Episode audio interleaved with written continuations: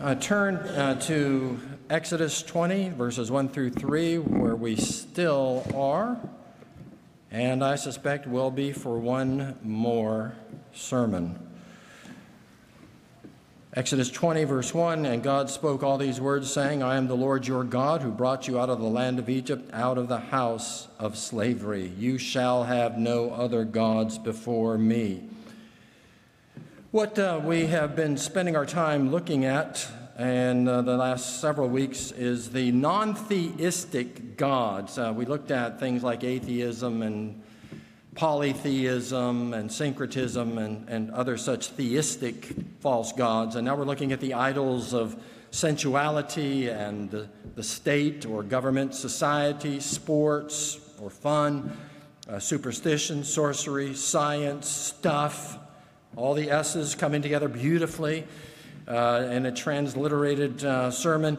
Um, in other words, anything that we place before God, anything that is more important than God, anything that is a priority over God, anything that occupies our thoughts, consumes our wealth, devote, uh, to which we vote, devote our time and energy, uh, to which we give priority, service, and obedience over God is an idol. So we want to go on then looking at uh, these uh, non theistic or pseudo theisms with the ninth of these, which is uh, self, and that's going to occupy our full attention this evening. The self as a false God. We believe in the importance of the individual, the importance of the self, uh, the dignity of the individual the importance of the development and care of the self, the person, uh, the individual. We think this is uh, crucial, and yet there is a sense in which the, the worship of self, the deification of self, is the idol behind all idol, idolatry, the worship of the self, autotheism, uh, we could call it. Uh, 2 Timothy 3 2 through 4, the Apostle Paul there uh, condemns not only the love of money and uh, the love of pleasure, but says in those latter days uh, there will be those who will be lovers of self rather than lovers of God. Why do I eat and drink and spend and play and work?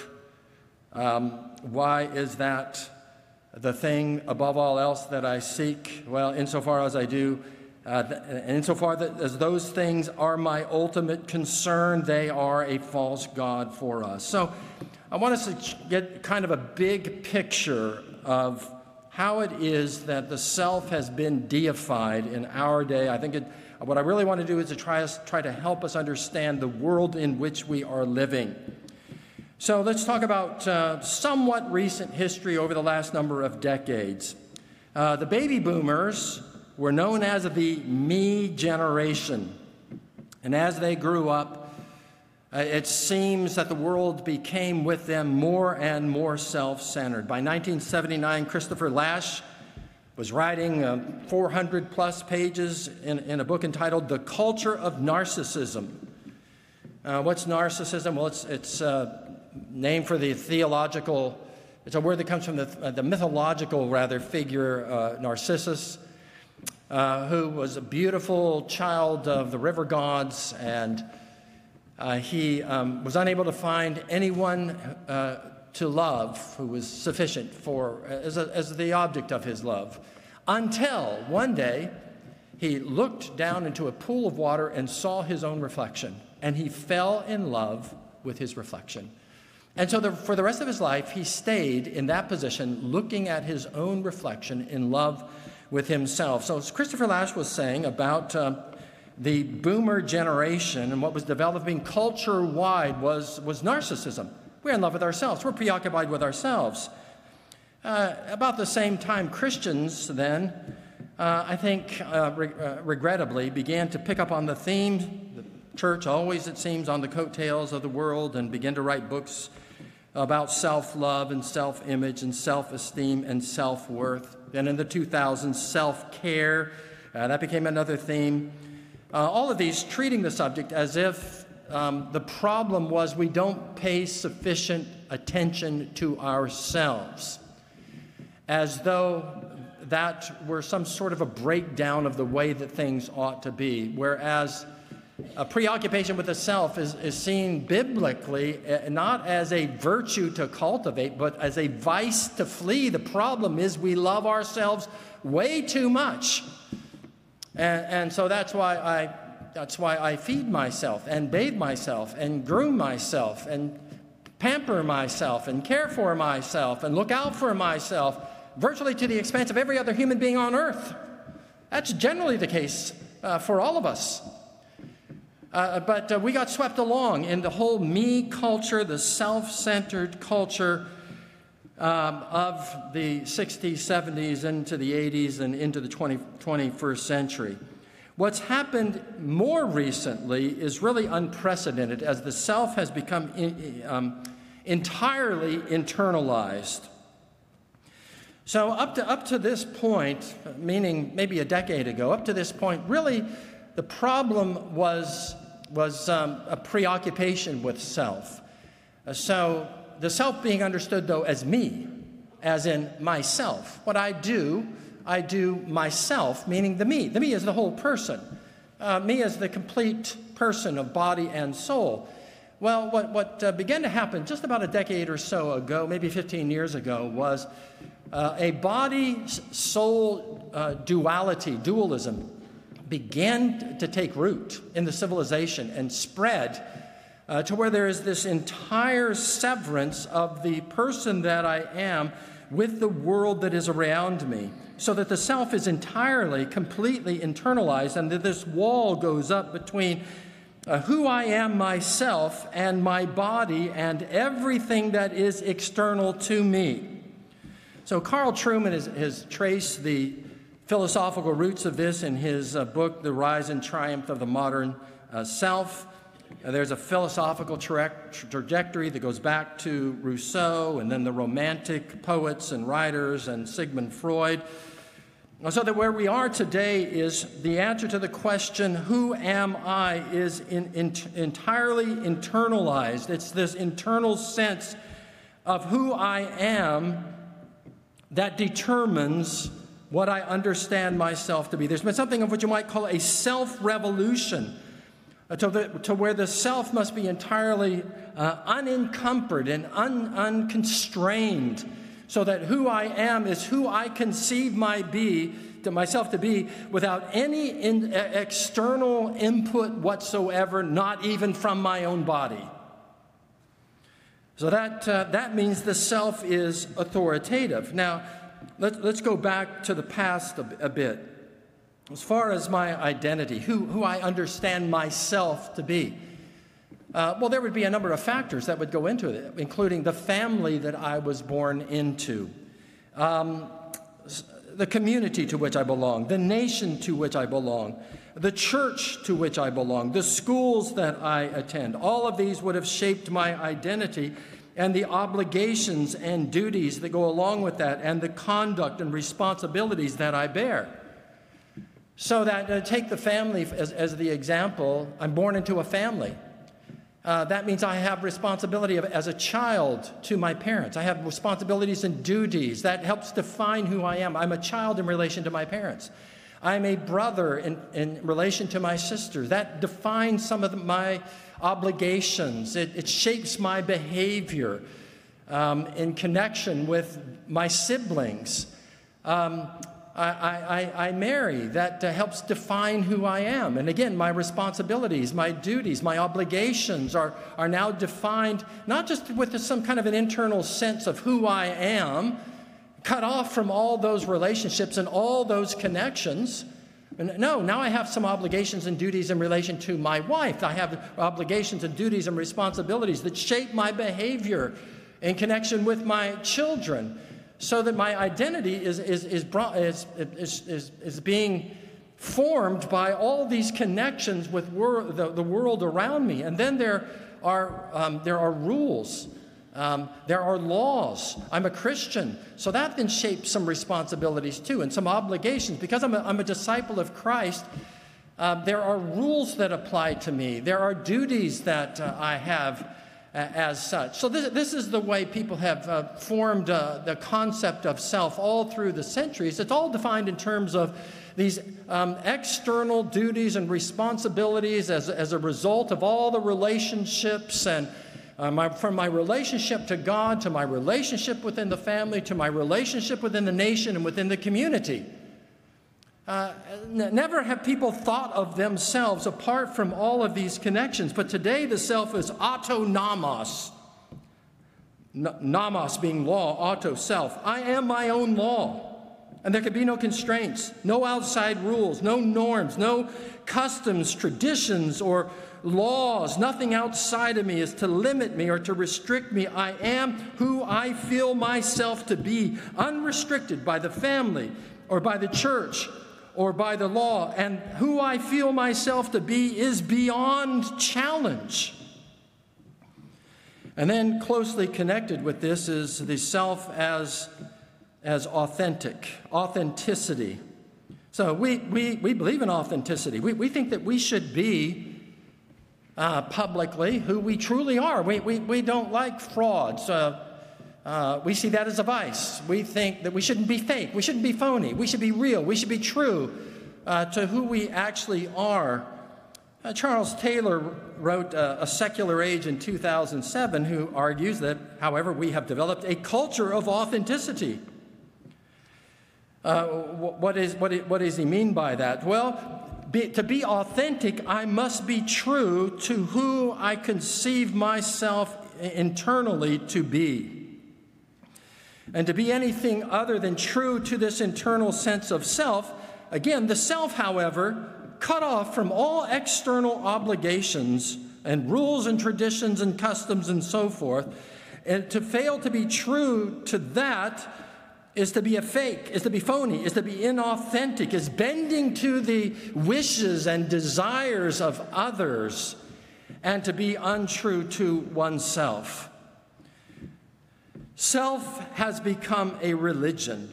Self has become a deity. There's a deification of self that we have seen uh, that has accelerated in, in just a matter of recent years and has redefined all of the classical theological terminology. For example, who is God in this religion of self? Well, the self is. Uh, I am my own law. I am my own God. And nobody tells me who I am and, and therefore what I am. Nothing, no voice out, outside of me is to be heard or, is to be heeded. So, uh, uh virtue then is to be true to yourself. In, in modern parlance, you be you. Isn't that the cultural message? You be you. It doesn't matter what other people are thinking. It doesn't matter what other people are saying. You need to be authentic. That means you be yourself without regard to any of these obligations imposed by family and the culture and the church and traditions and customs. You just, you just, you just push all of that aside and you just do what you want to be and you be what you think you are. A sin is the, the opposite of that listening to those outside voices and allowing them to bend to your uh, to their wishes see this is why in our civilization we have valorized homosexuality and transgenderism why because they are the people being true to that inner, inner voice to who they conceive themselves to be in a way that is uh, heroic because it's over against all of those external voices, even their own bodies and transgenderism. You're not even listening to the voice of your own body. That's being rejected in terms in favor of the internal sense of self. Not even the body is allowed to speak to identity. Um, and, uh, and, and so uh, this, um, this virtue of being true to yourself is taken to its extreme uh, with homosexuality, transgenderism, physiology doesn't mean anything. Um, biology doesn't mean anything. The voices of science don't even mean anything. They're, they're just utterly, utter, utterly ignored. Uh, no, you just you just listen to yourself. You just do what you want to do. And so the transgender and, and the homo- homosexuality, they are valorized. They are heroic because over against all of the customs and traditions and the voice of the church and the voice of the family, they are being true to this theology of self, this anthropology of self that has the self internal and isolated and apart from all other input in a way that is radical, in a way that is uh, extreme, um, but is being true to oneself. And so they are like the point of the spear in the war against all those who would impose some kind of external conformity. Uh, they are, they are the, the voice of freedom to, to be what you want to be, who you conceive of yourself to be uh, your, your internal voice. What's sin? Sin is the opposite. It's listening to those outside voices. What is salvation? It's breaking away from all of those outside voices in order to follow your inner identity. What is evil? The evil is the, the individuals in society which won't uh, accept and affirm and support and celebrate your true identity as you conceive it to be. And every, every lie, there's an element of truth. So, of course, yes, we agree. You should be genuine. You shouldn't be false. You shouldn't be a phony. But when the, the, the, the, the sense of self is, is, um, is utterly severed uh, from all other voices and is unimpeachable,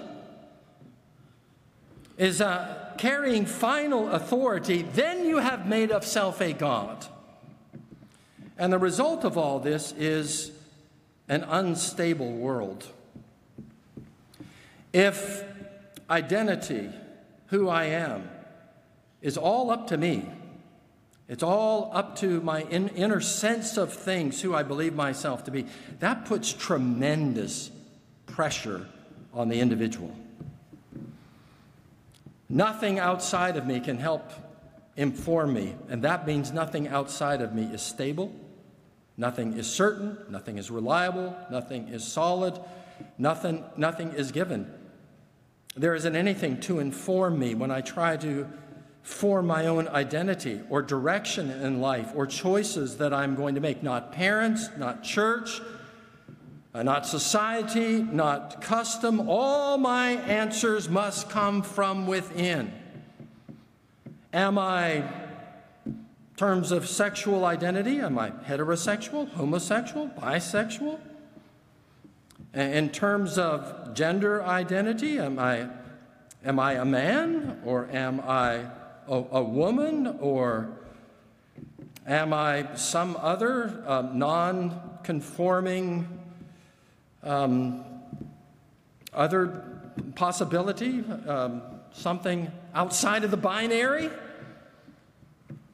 Um, no previous generation has ever had to face these questions. Do you, do you understand how unique and peculiar and bizarre the present moment is? And the young people are not coping with it. So we've created a world in the last, say, 15 years uh, that we're bringing our young people up in, and, and there's nothing stable for them. There's nothing permanent for them. There's nothing reliable for them. There's nothing solid for them. There are no givens at all. And so, what we're seeing, even just coming out this week, is, is very, very alarming percentages of our young people, our teenagers, our, our um, degree high, uh, suffer high degrees of sadness, hopelessness, depression, despair high rates of suicide, attempted suicide, thoughts about suicide. We're facing uh, what the professionals are calling a mental health crisis among our youth. And it's especially true amongst the LGBTQ youth. Uh, that's a result of what was supposed to be a liberating world in which everything is accepted and everything is normalized. And, and instead, the opposite is proving to be the, the result. It is destroying their lives. And yet, we are doubling down as a society on this normalization. And that leads me to my next thought that we're seeing the evidence of all around us, and that is that, the, that idolaters are consumed by their idols. So go back to the ancient world, it's a little more obvious there. Uh, the ancient world, they practiced human sacrifice, they practiced infant sacrifice. Uh, the idols consumed the idolaters. Uh, in, in, our day, are we seeing something like that as well? Yeah, yeah we do. Well, think in terms of addicts. Uh, they make an idol out of food, or they make an idol out of drugs, or they make an idol out of sex, or they make an idol out of uh, alcohol. Uh, you go down the list, what you make an idol out of, what does it do? It destroys you, it consumes you. And I think that that's exactly what we're seeing in terms of this idol of, of self. The self in isolation cannot provide sufficient incentive for life. Uh, you cannot find within yourself adequate motives for, for living, for purpose, for meaning. And so, this idolatry of the self is resulting in despair and despondency. Our older generation looks around those who came of age in the 1950s and into the mid 1960s and they, they, don't, they don't recognize the world that we're living in right now. Uh, they, they, they, they grew up in a world in which there were solid marriages, very little divorce. I don't mean just amongst the Christian, I mean everyone.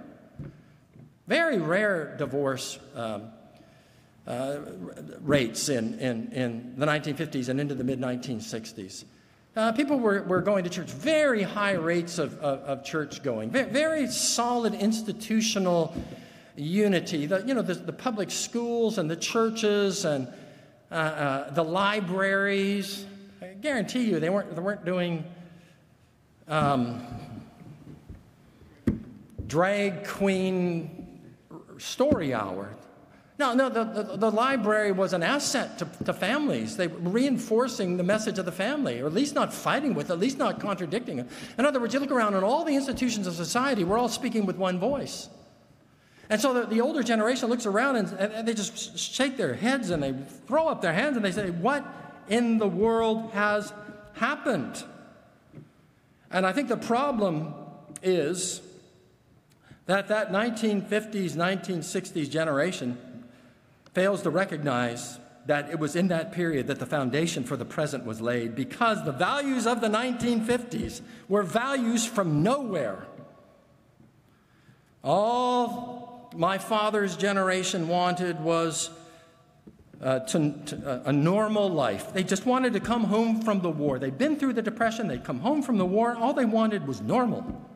They wanted to have a nice little suburban home, 1,300 square feet. That's fine. One bathroom for the family, that's fine. It was such an improvement over what they came out of in the Depression and what they saw overseas in Europe. Uh, they wanted normal names. All of the girls in my elementary school were named Susan and Debbie and Mary, and the boys were all Bobby and Billy and Johnny. They all were. We didn't have any of these other, we didn't even have our grandmother's names. Everything was to be normal uh, in the 1950s and 1960s. However, the foundations I'm saying were, were laid then. When was Playboy first published? 1953. Uh, when did Marilyn Monroe become a cultural icon? The 1950s. Uh, when did Ken Kinsey uh, publish his studies and Masters and Johnson their studies? Late 1940s, 1950s, uh, which uh, overcame long standing cultural taboos and began the process of normalizing uh, perversion.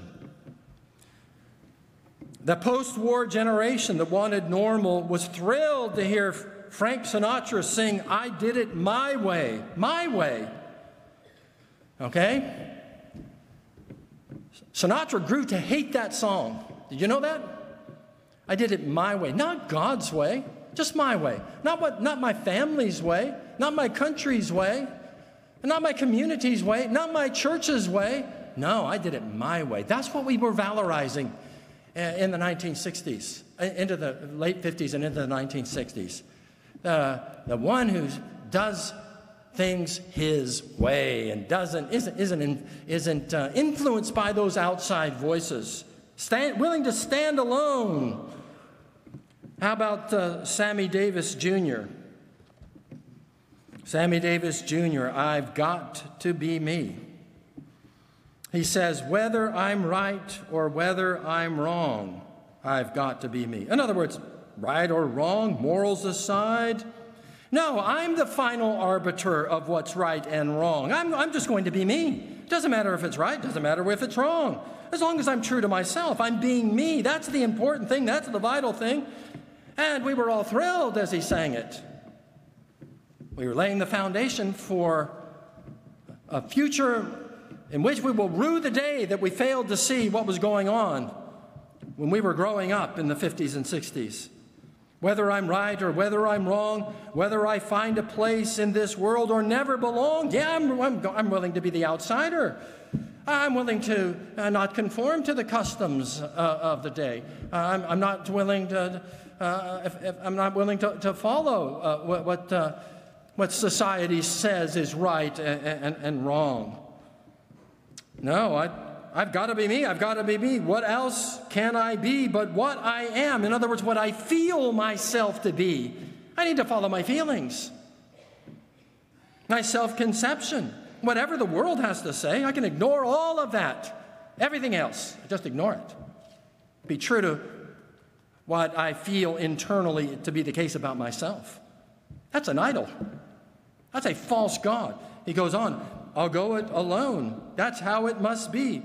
Go it alone? Oh, yeah, doesn't matter. Family, family norms, church norms, society norms. Oh, no, no, we can, we can ignore all those. We're just going to go it alone.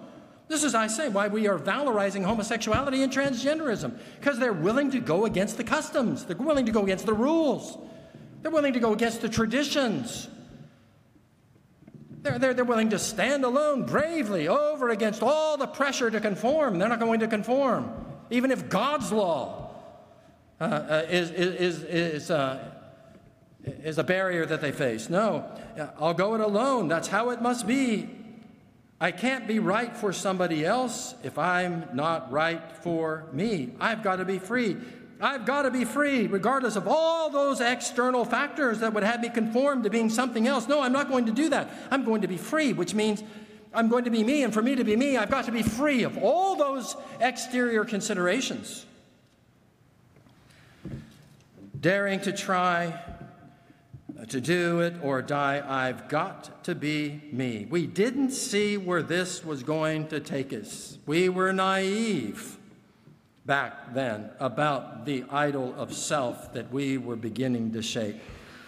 And by the way, this is, this is not a new issue. Uh, in Hamlet, um, written in 1602.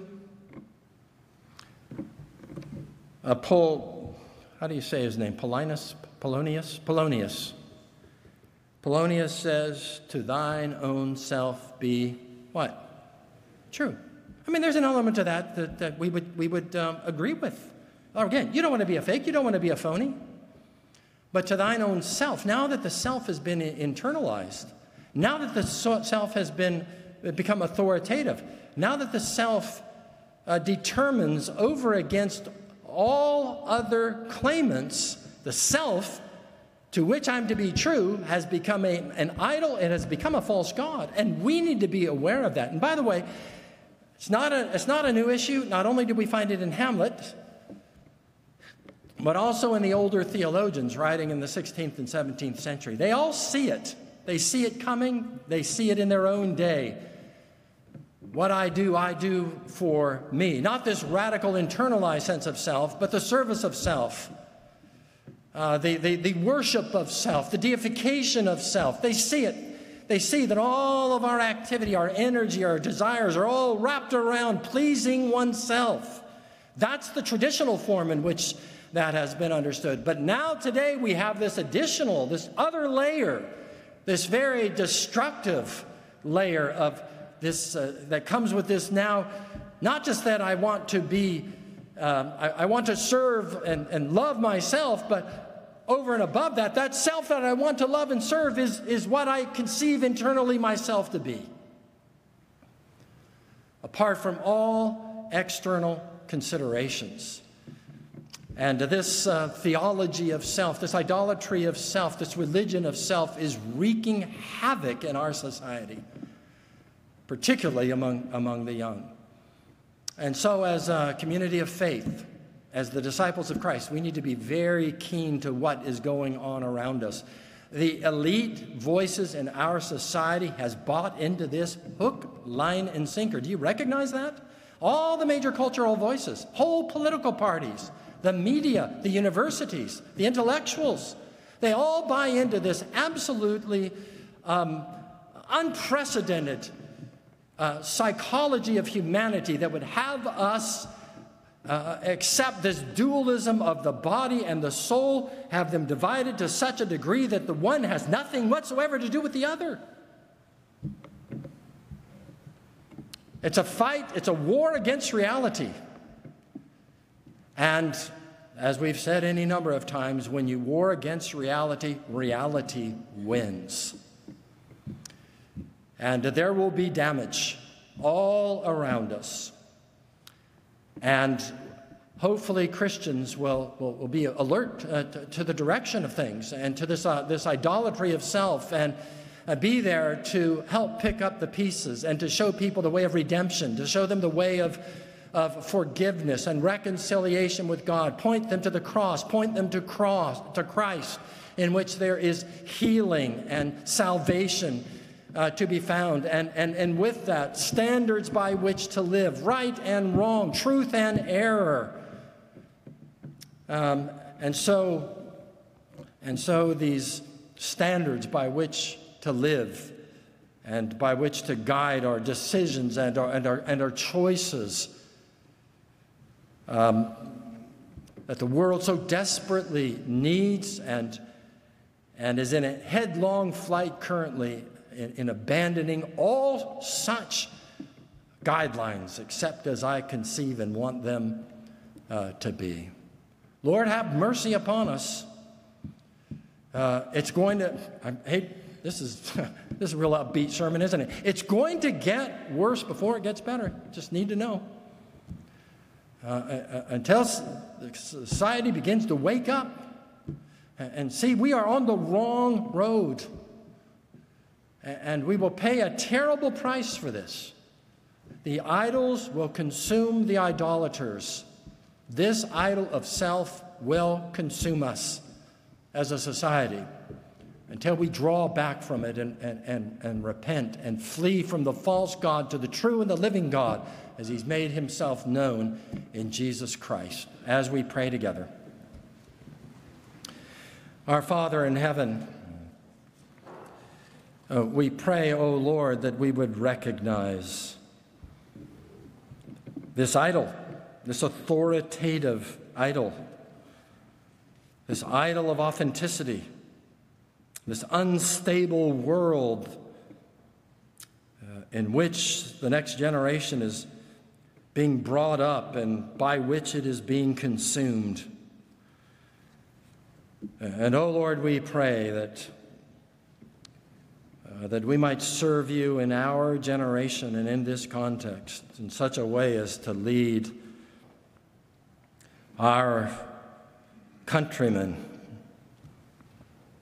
to the true God in Jesus Christ our Lord. Amen.